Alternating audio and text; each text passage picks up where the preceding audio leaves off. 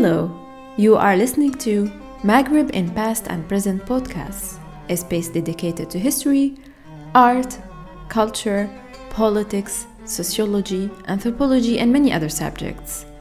This episode is part of the Contemporary Thought series and was recorded at CEMAT Directors Conference on Narratives of Legitimacy and the Maghrebi State, Power, Law and Comparison, held on June 21, 2019 in Sidi Bouzid, Tunisia. In this episode, Dr. Mariam Qtad, CEMAT Assistant Director, interviews Karim Zakhour, PhD candidate in political science at Stockholm University, about his paper entitled No Country for Young Men.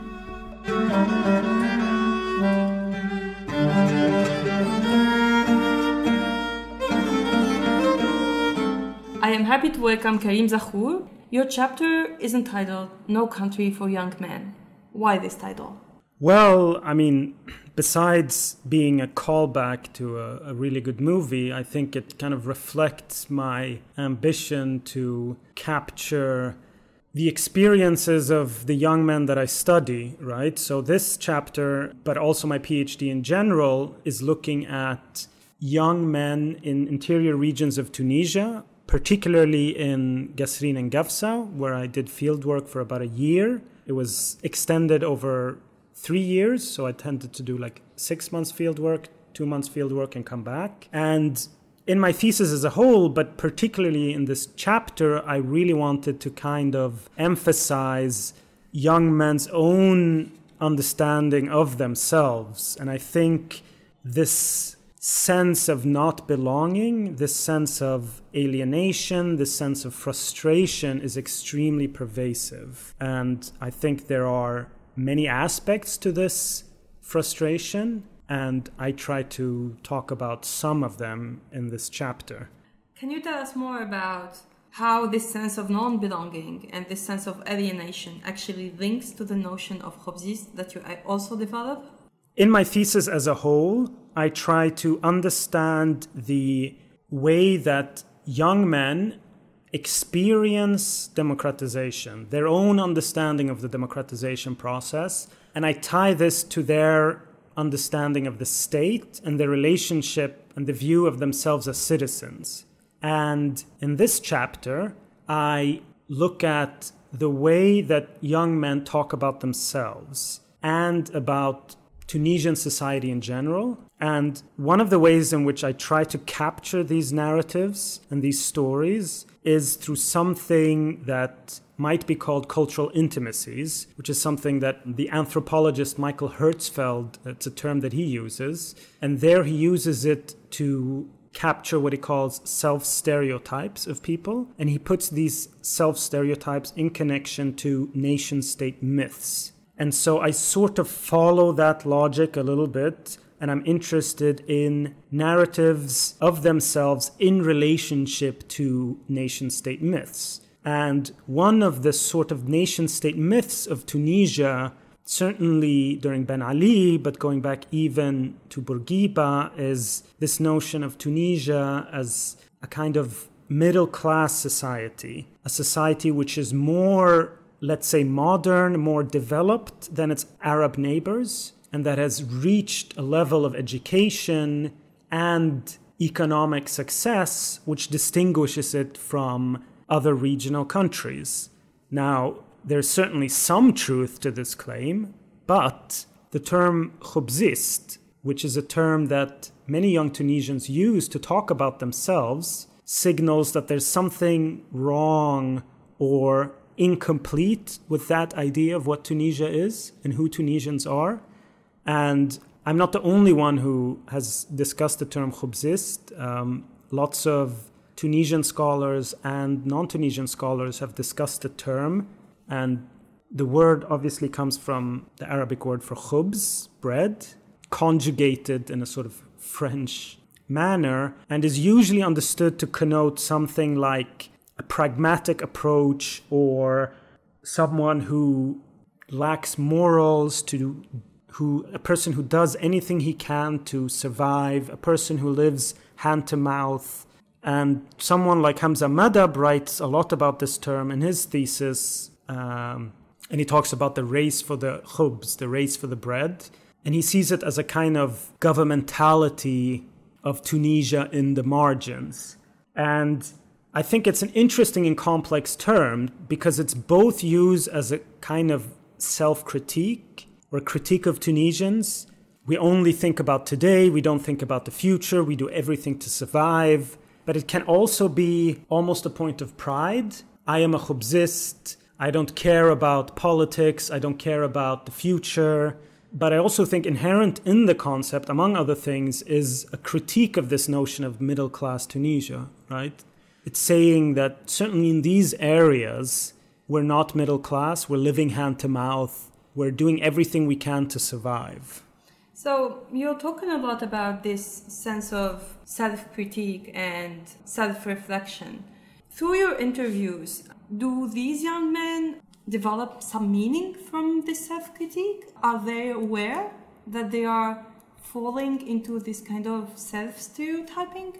I think so. I think there's a strong element of performance in this. I think it's an articulation of a description of the way things are, but there's also a critique of the current order. There's a sometimes implicit, sometimes explicit anger and critique that we're reduced to this state of khubzist. And so I think a lot of these everyday narratives are directed both at the sort of official state narrative of how things are, but it, it's also a critique of society in general and sometimes of themselves. And in your presentation, you talked a lot about nostalgia and precisely about the nostalgia for the certainty of the autocratic order.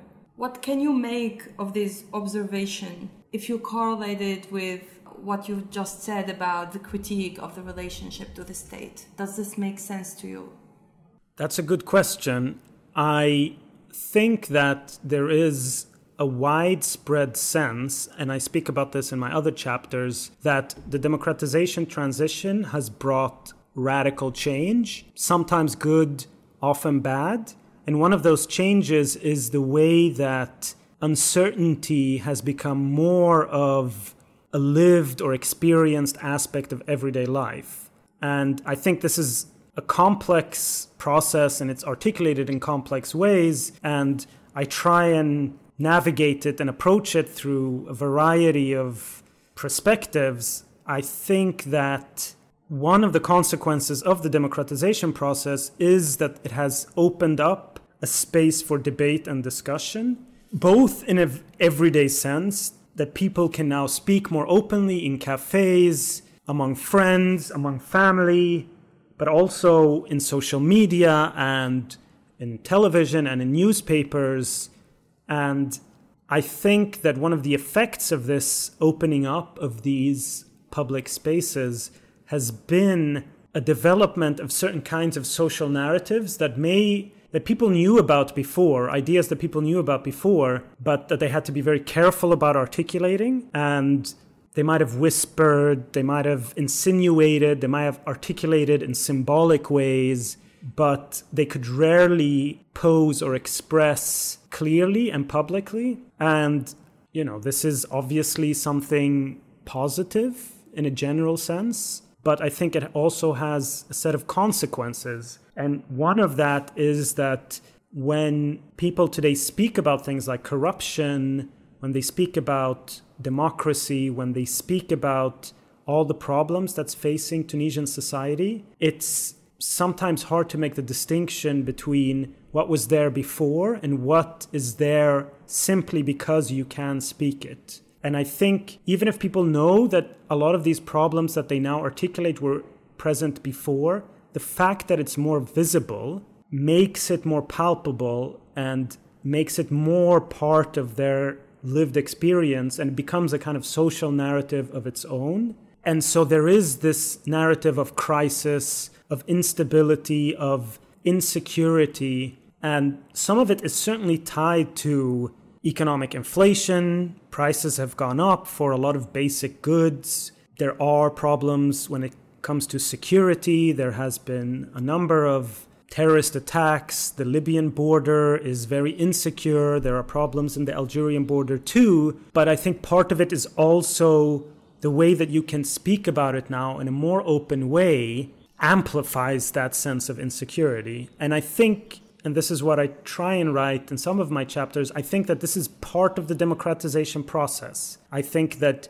opening up these public spaces enables people to talk about themselves and society in new ways, but it also has the effect of creating this sense of uncertainty. And so I don't think it's strange that there is a certain kind of nostalgia for not necessarily Ben Ali, but for a kind of sense of stability and security, which is both real and imagined in a more authoritarian context where what you can say and what you can hear and what you can see about society is to some extent more limited. And so I see a lot of these discussions as opening up a space for looking at yourself and looking at society in new ways. And oftentimes you might not like what you see. And I think a lot of people are aware of the price that you pay for this sort of opening up of public space and are willing to pay it and see it as what I call a sort of enlightenment narrative that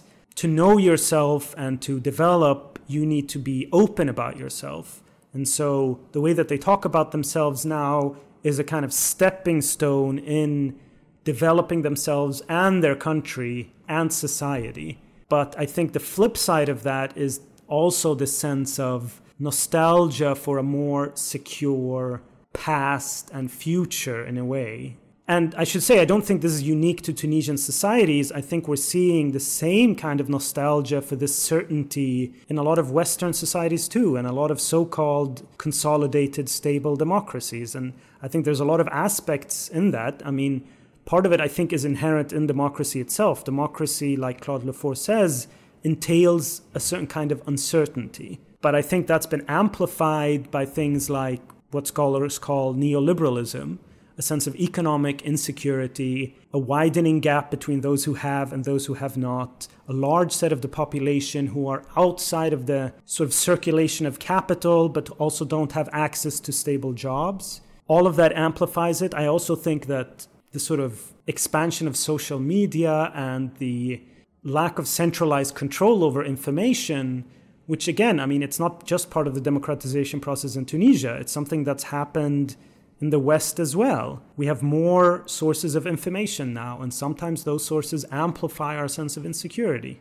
So, you also develop a concept of waiting, and it is actually the basis of your work. It is actually the main concept on which you build your argument. Could you tell us more about this concept, waiting? Uh, waiting for what? Right. So, the concept of waiting is commonly used when you talk about youth.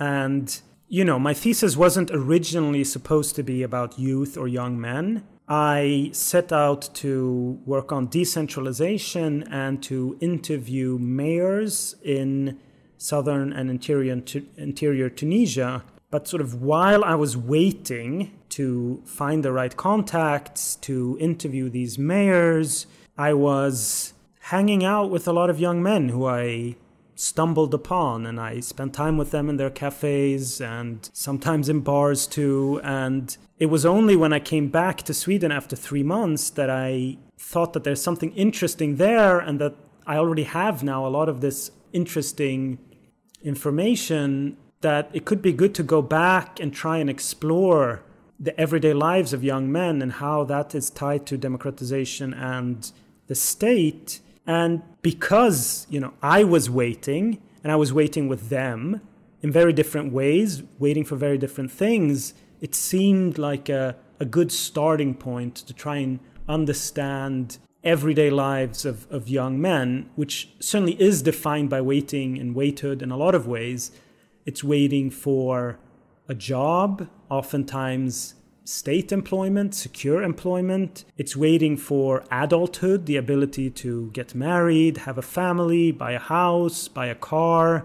Waiting, which is becoming more and more difficult for young people, not just in Tunisia, but across the non Western and Western world. And by waiting, I don't mean that this is just a kind of passive population, that they, they're only passively waiting for whether it's the state or whether it's society or whether it's international organizations or civil society to do something. These are often very active young men. They work in small jobs, some of it legal, some of it illegal. They try and build some kind of capital to continue perhaps education or training or buy a small shop or buy a car. They go out and demonstrate. And so this waiting is not passive, but it's still an aspect of everyday life. And so I try to explore what happens through this process of, of waiting. My last question maybe would be about your methodology. What is a young man first? And how do you approach this kind of population you're trying to work with? How do you, you know, develop these questions about, you know, very intimate questions about self-reflection, self-critique? How do you do that? As a sort of supposedly as a political scientist, this kind of in-depth ethnographic fieldwork and strongly interpretive approach isn't necessarily the norm. And to be honest, it is something that I stumbled upon. Like I said, I had a different set of expectations going in and what I was supposed to do. And I was trying to formulate a clear set of hypotheses and research questions. But the more time I spent in the field, the more obvious it became to me that these weren't necessarily the right questions to ask and I didn't necessarily have the right tools to investigate what was going on. And so it was very much a learning process for me, and it was moving much more towards this open ended, interpretive, ethnographic approach where a lot of the questions that I asked and a lot of the concepts that I tried to use, including waiting and this sort of experience of the state and democratization, grew out of these everyday encounters with these young men. And it's a kind of attempt to reflect or to build up my questions and my interests in a way that it ties to their experiences. Now, of course, there's always a gap between the way that academics formulate these questions and the theories, but it's an attempt to make a more sort of grounded approach, if you want to call it that. And it entails a constant back and forth between you and your interlocutors, you and your questions, you and your theory, and you're constantly reformulating the way you think. And I think the good thing about ethnography, and I think it's also I've been fortunate enough to be able to go back many times to the field is that you know you can talk about your interpretations. You can ask your interlocutors and oftentimes people that become your friends what do they think about this idea of waithood or what do they think about this idea of self critique or what do they think about this theory of the state as I try and understand it. And I think that's something that's often lacking in political science and something that we can learn from anthropologists and others who have used ethnographic methods for a long time.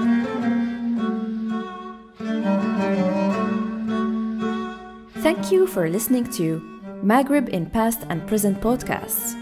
Other episodes are available on our website www.themaghrebpodcast.com as well as on iTunes and Podbean. For more information on our podcasts, like our Facebook page, Maghreb in Past and Present Podcasts, subscribe to the CEMAT newsletter at www.cematmaghreb.org, or visit the webpage of the American Institute for Maghreb Studies. See you soon for a new episode.